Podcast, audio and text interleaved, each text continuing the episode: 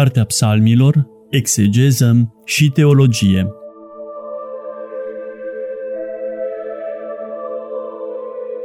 Program biblic susținut de preotul dr. Cătălin Varga, membru în Uniunea Bibliștilor din România.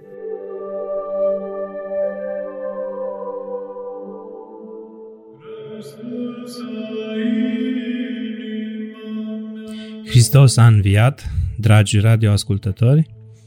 Continuăm programul nostru biblic și rămânem tot la secțiunea psalmilor mesianici. De data aceasta ne oprim la psalmul 16 după textul ebraic, respectiv psalmul 15 după textul grecesc al Septuagintei. De aceea, cei dintre dumneavoastră care folosiți Biblia Ortodoxă sau Biblia în traducerea mitropolitului Anania veți deschide la Psalmul 15, iar cei care urmăriți după traducerea Cornilescu veți deschide la Psalmul 16.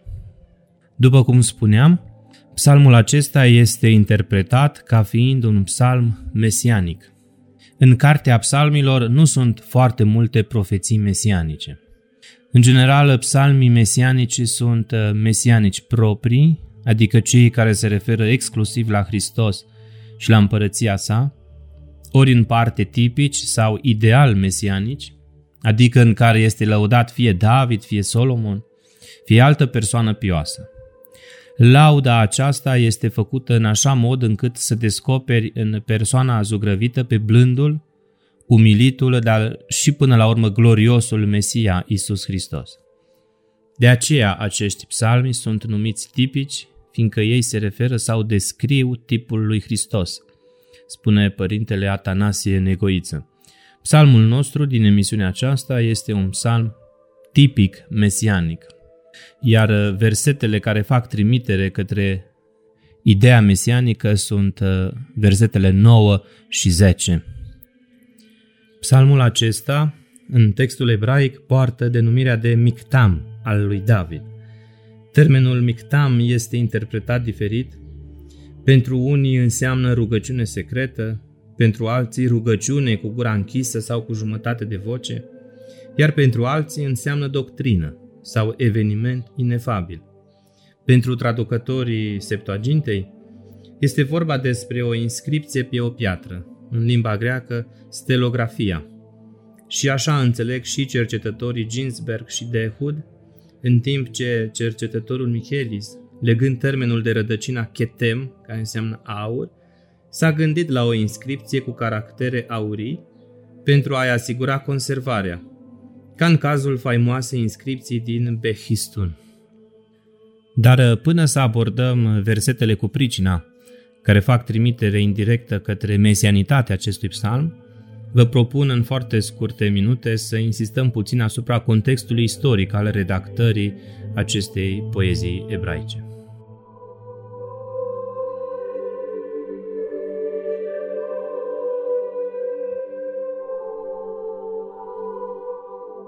În lucrarea sa, Livre de Psalms, traduie comente, publicată la Paris în 1936 de către biblistul Calais, numea Psalmul 16 una dintre cele mai frumoase compoziții ale psaltirii.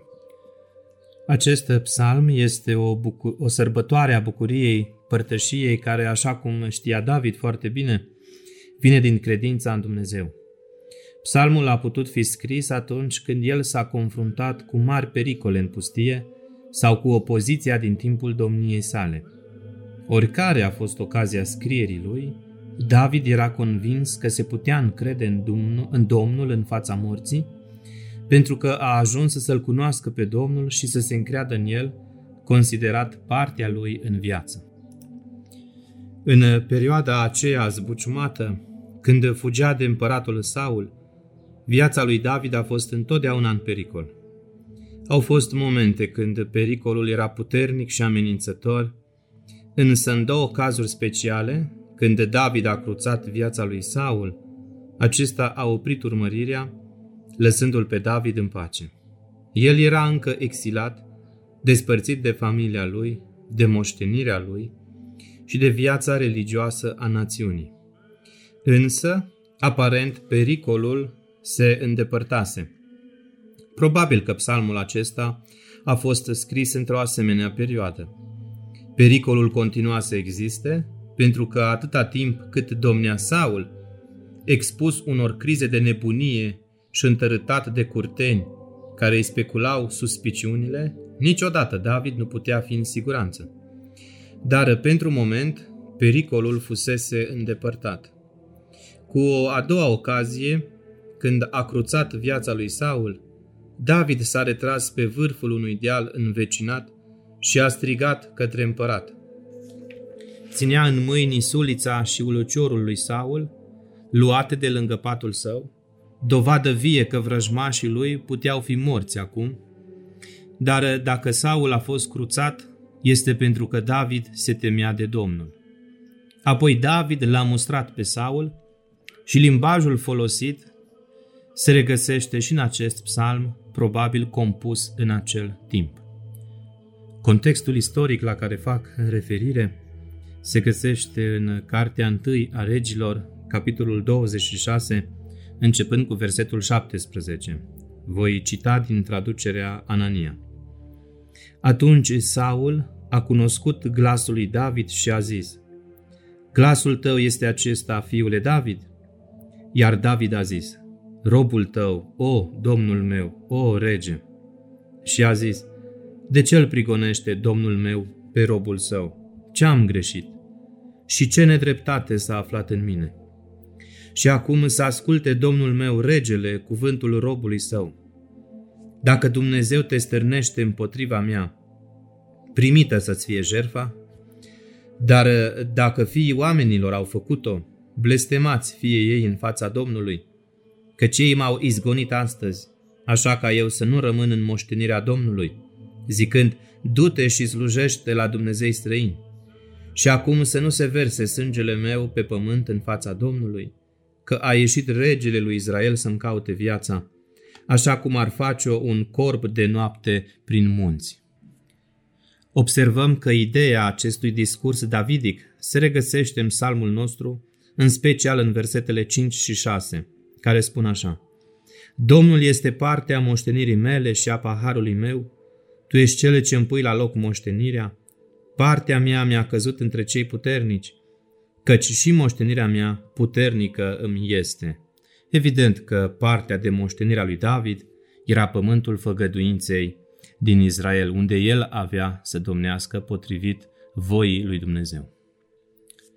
Psalmul 16 este o rugăciune de încredere, străbătută de vene imnice și simboluri sapiențiale, se prezintă prin urmare în forma sa inițială ca o profesiune rugătoare de credință în Iahve. Vocabularul, imaginile și cadrul psalmului dau impresia, cu toate acestea, unui levit sau preot, pentru care mărturisirea de credință dobândește o dimensiune mai eclesială și parenetică. Aproape la fel ca în celebra inscripție egipteană a portalului templului lui Horus în Edfu, adresată credincioșilor care ieșeau din sanctuar după ofertă și rit. Ieșiți în pace, mergeți fericiți, pentru că viața este în mâna lui, fericirea în pumnul său, toate cele bune sunt unde este el, nu există nefericire sau nenorocire pentru cel care trăiește din bunurile sale, nu există condamnare pentru cel care îl slujește. Am citat din cartea cercetătorului francez Aliot, Le culte de Oru Aidfu, publicată în Paris în 1950.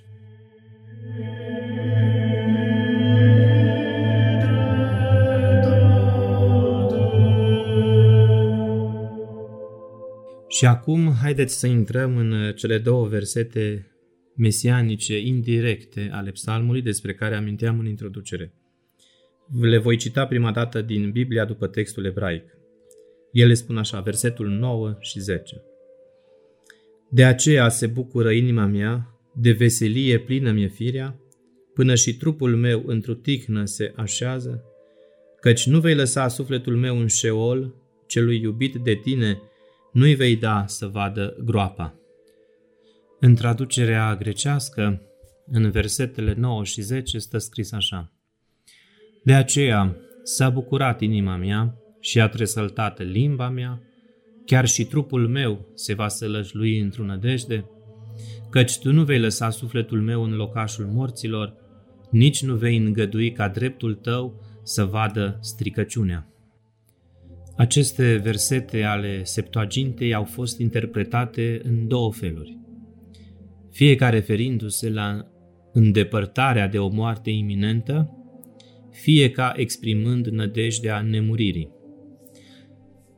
Traducând ebraicul shahat, care înseamnă groapă, cu termenul grecesc diaftora, care înseamnă stricăciune, traducătorii Septuagintei dau de înțeles că este vorba de eliberarea din stricăciunea morții, probabil în spiritul teologiei alexandrine promovate de filozoful evreu antic Filon din Alexandria. Această interpretare totuși înflorește și în creștinism. Prima atestare este citarea psalmului acestuia și actualizarea lui mesianică, despre care facem referire în emisiunea aceasta, făcută de Sfântul Petru în cuvântarea sa din Faptele Apostolilor, capitolul 2, apoi în capitolul 15, cu versetul 10, este citat în cuvântarea Sfântului Pavel din Antiohia Pisidiei cu privire la învierea lui Hristos, dar vom reveni asupra lor în cele ce urmează. Dar să ne oprim puțin atenția asupra textului ebraic. Spre deosebire de traducerea grecească care folosește substantivul stricăciune, textul original ebraic uh, folosește cuvântul Sheol, cuvânt ebraic care provine din rădăcina shl, care înseamnă a întreba sau a cere sau chiar a se interesa de un anume lucru. Termenul se referă la lumea de dincolo, rădăcina făcând de trimitere la necromanție, practică strict interzisă în textul biblic, vedem aceasta în Deuteronom, capitolul 18. Iată ce spune textul biblic începând cu versetul 9. Iar după ce vei intra tu în țara pe care ți-o dă ție Domnul, Dumnezeul tău, să nu te înveți a face aceleași urăciuni pe care le fac acele neamuri. Întru tine să nu se afle nimeni care să-și treacă fiul sau fiica prin foc, nici unul care vestește prevestind, nici un prezicător sau ghicitor sau vrăjitor, sau vreunul care descântă farmece sau cheamă spirite, sau care citește minunățiile sau care vorbește cu morții. Căci urăciune este înaintea Domnului tot cele ce face acestea și din pricina unor astfel de urăciuni îi va nimici Domnul Dumnezeul tău de la fața ta. Studierea magiei în paginile Sfintei Scripturi, spune profesorul de la București de teologie Cristinel Iatan în teza sa de doctorat, nu este o sarcină ușoară. Majoritatea cercetătorilor pornesc și se opresc asupra textului acesta din Deuteronom pe care l-am citit, atunci când își elaborează articole și cercetări științifice pe marginea acestui subiect. Însă divinația și magia așa cum sunt exprimate ele în lista practicilor interzise din Deuteronom, capitolul 18, aparțin unui context mult mai larg. Ceea ce este oglindit acolo nu este numai de origine străină, respectiv cananită sau asiro-babiloniană, provenind de la popoarele învecinate israeliților, ci și reflexii ale mentalității generale semite – Izraeliții, ca parte integrantă a popoarelor semite ce trăiau în același spațiu geografico-cultural, împărtășeau aceste idei despre lumea înconjurătoare. Cercetările moderne ne îndeamnă și ne ajută să studiem civilizația și practicile lor din interior și să privim la scrierile și mărturiile arheologice lăsate de ele. De aceea, cea mai bună privire din interior pe care am putea o avea vreodată despre o civilizație veche este tocmai aceea dată de limbă, de limba pe care o vorbeau. În consemnările filologice, complementare datelor ideologice sau teologice oferite de Vechiul Testament, putem găsi cuvinte și expresii ebraice legate de practica aceasta a magiei și a divinației așa cum este în cazul nostru substantivul Sheol pe care l-am citat. Câteodată ele sunt clar de proveniență străină. însă cu toate acestea au devenit parte integrantă a culturii izraelite. Nu trebuie decât să amintim că termenul paradis, de exemplu, nu este de origine ebraică, ci de origine persană.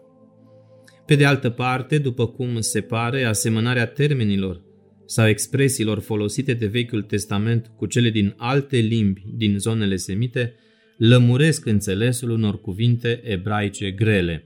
Așa este și în cazul nostru cu Sheol.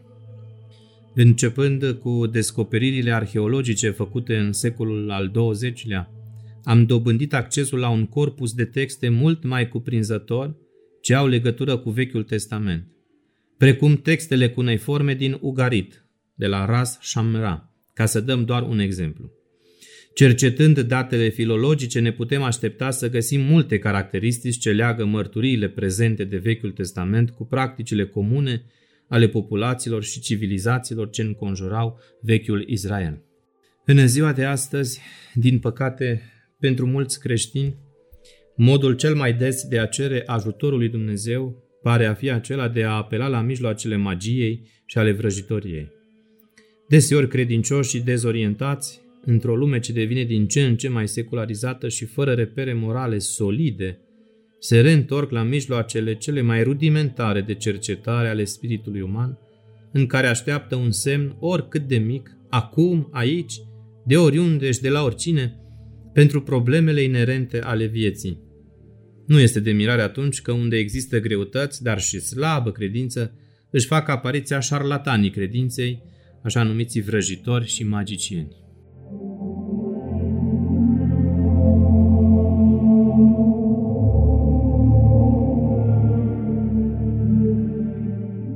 Dar să închidem această digresiune și să revenim asupra psalmului nostru și implicit asupra acestui enigmatic cuvânt Sheol. A fost tradus în moduri diferite, fie prin lumea de dincolo, fie prin locuința morților, prin iad, prin Hades, sau lumea tenebrelor, a umbrelor, sau lumea morților, etc. În tradiția iudaică, Sheol indică locul în care ajung sufletele celor defuncți, deopotrivă sufletele celor răi și sufletele celor drepți. De aceea considerăm că echivalarea semnificației termenului cu iadul sau Hades nu prea se susțin teologic și textual, nici de cum filologic. Nu există suficiente argumente pentru a demonstra că Sheol ar fi o lume intermediară, echivalentă purgatoriului sau unui alt loc al judecății ori al ispășirii. Mai mult decât atât, este destul de greu de știut ce gândea evreul antic cu privire la Sheol. Nu îi făcea plăcere să se gândească la el.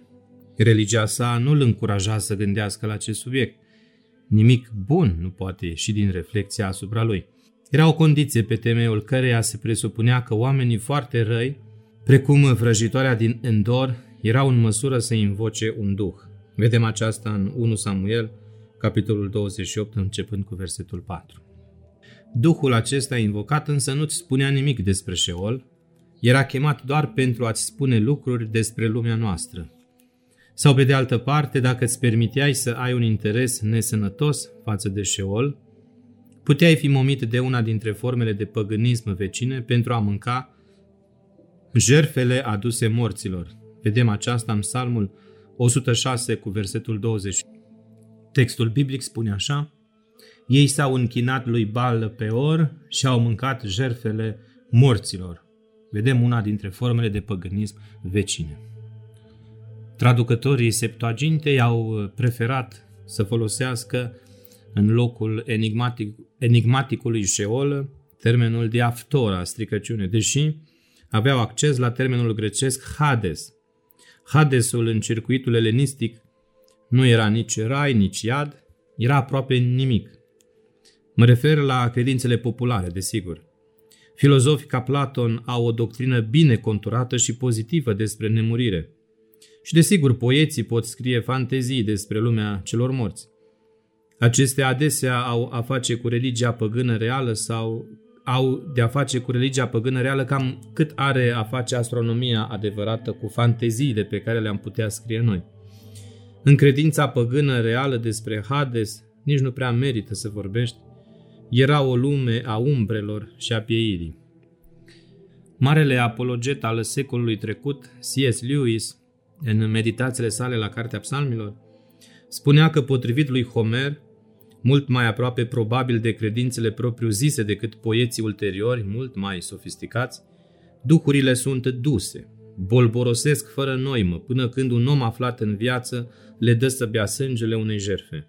Cum gândeau grecii în această privință, în vremea lui, e prezentat în mod frapant la începutul Iliadei, unde se spune despre bărbații uciși în luptă că sufletele li s-au dus în Hades, dar bărbații înșiși au fost devorați de câini și de păsări necrofage. Probabil traducătorii Septuagintei au dorit să evite această dimensiune filologică a termenului. De aceea, opțiunea lor pentru stricăciune probabil că este mult mai acurată în contextul acesta istoric antic. Biblistul italian Gianfranco Ravasi, în cartea sa de comentarii la adresa psalmilor, spune că odată cu aceste versete, 9, 10, respectiv 11 ale psalmului 16, se intră în punctul culminant. După itinerariul de bucurie și de pace trăit în existența pământească, cel care se roagă vede că se profilează la orizont șeolul și groapa, semnele nemiloase ale limitei omului. În acest moment, psalmul are o potignire în mod diferit interpretată, dar fără îndoială originală. Sintetizând datele anterioare ale bucuriei și încântării, se îndreaptă cu curaj împotriva șeolului, aproape pentru a-l putea demonta. Putem spune că afirmațiile făcute de poet sunt două, îmbinate după un paralelism antitetic. Primul are ca subiect ființa vie, sufletul, adică nefesh în ebraică, ființa vie a credinciosului, numit hasid, celebrul cuvânt al fidelității alianței, nefesh, care de fapt este egoul persoanei care se roagă, nu va cădea în fălcile larg deschise ale morții. Și această idee este reluată și în Psalmul 30, în 49, în 55, în Psalmul 89, în 103, chiar în cartea lui Iov, în capitolul 17, cu versetul 14. Spectrul teribil al șeolului în care ființa omului este atenuată, redusă la larvă și aproape ștearsă, este respins acum. Simbolic, pare aproape că Dumnezeu poate smulge prada pe care șeolul o pusese deja în contul său.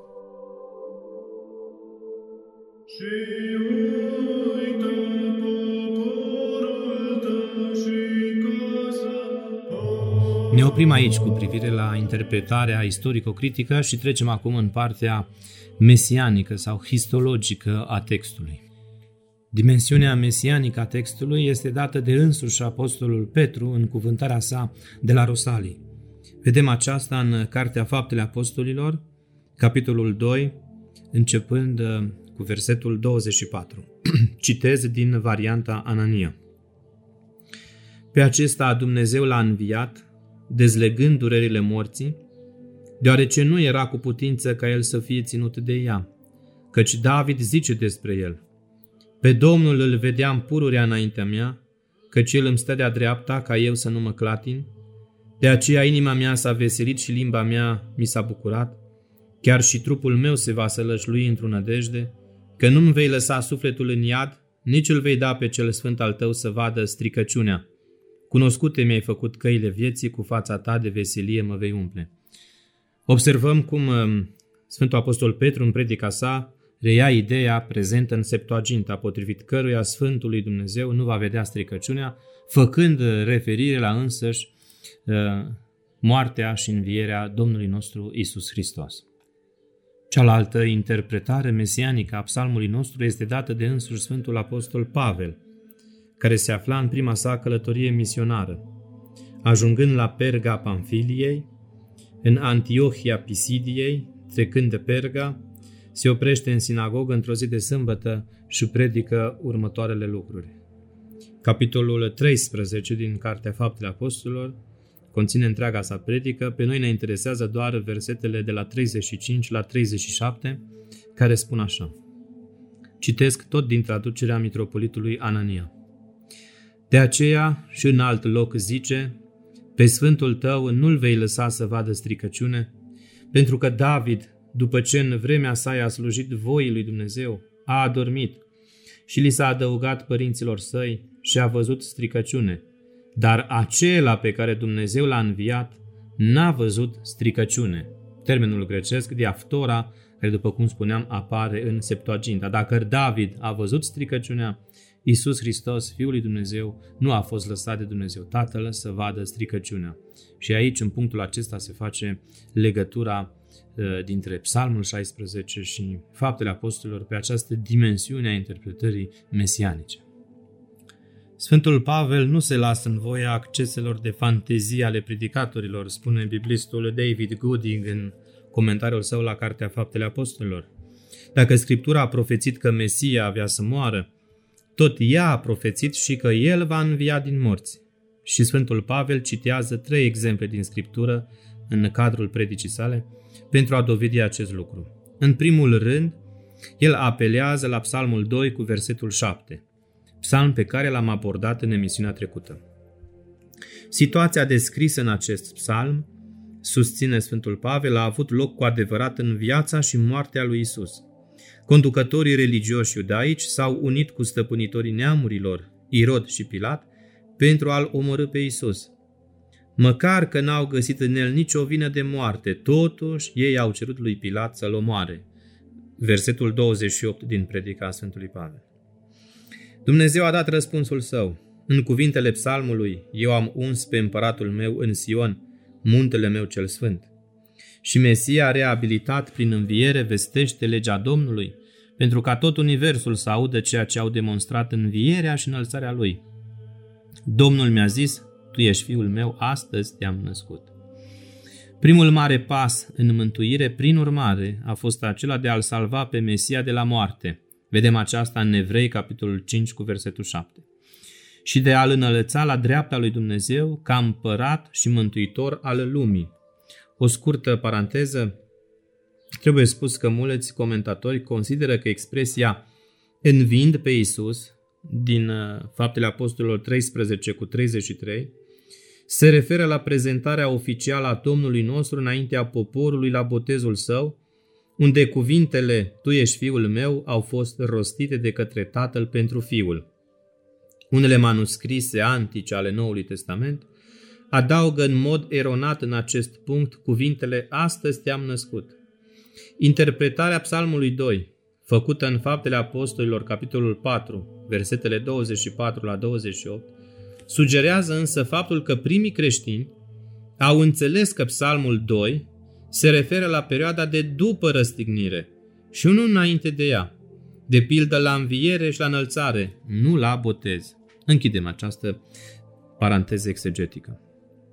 Următoarele două citate din predica Sfântului Pavel duc ideea un pas mai încolo. Însuși Vechiul Testament relatează cazuri de înviere. Așa este cazul, de exemplu, cu fiul văduvei din Sarepta Sidonului, pe care profetul Ilie îl învie.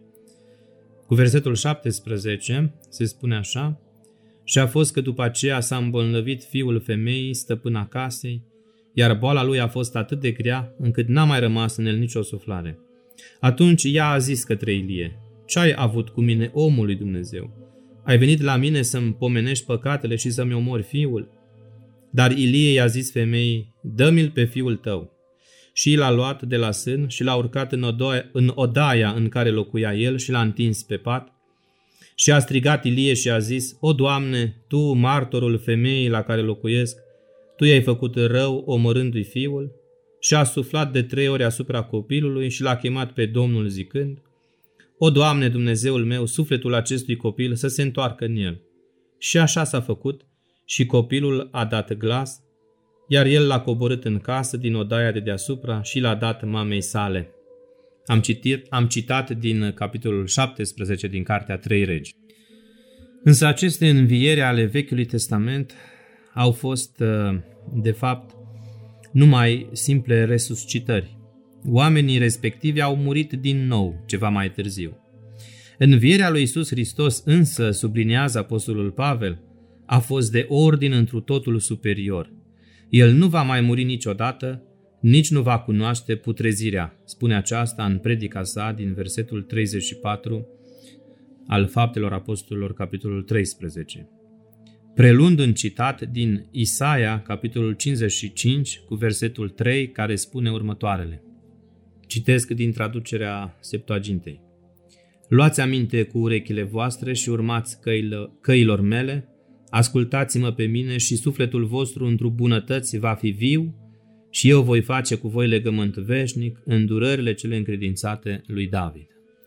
Psalmul 16, care conform lui Pavel este pasajul în care Dumnezeu face aceste promisiuni, vorbește despre ceea ce va face Dumnezeu pentru credincioșii săi. Nu vei îngădui ca prea iubitul tău să vadă putrezirea, spune Psalmul 16 cu 10. Dar cuvântul tradus aici cu prea iubitul tău este înrudit cu cel pentru îndurări loiale și constante din Isaia, capitolul 55. Înseamnă ceva de genul, cel loial și devotat ție nu va muri. În concluzie, dragi radioascultători, prin Hristos și noi putem primi într-o zi darul învierii și al vieții fără sfârșit, pentru că și acest lucru este inclus în sfera mântuirii. Vedem așadar o mântuire care satisface năzuințele cele mai profunde ale vieții, viața nu va fi pentru întotdeauna zădărnicită și barjocorită de către moarte și putrezire.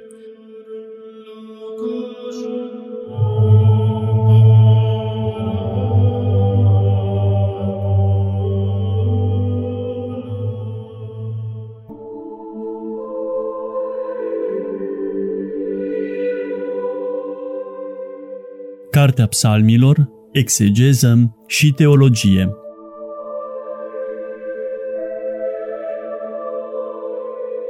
Program biblic susținut de preotul dr. Cătălin Varga, membru în Uniunea Bibliștilor din România.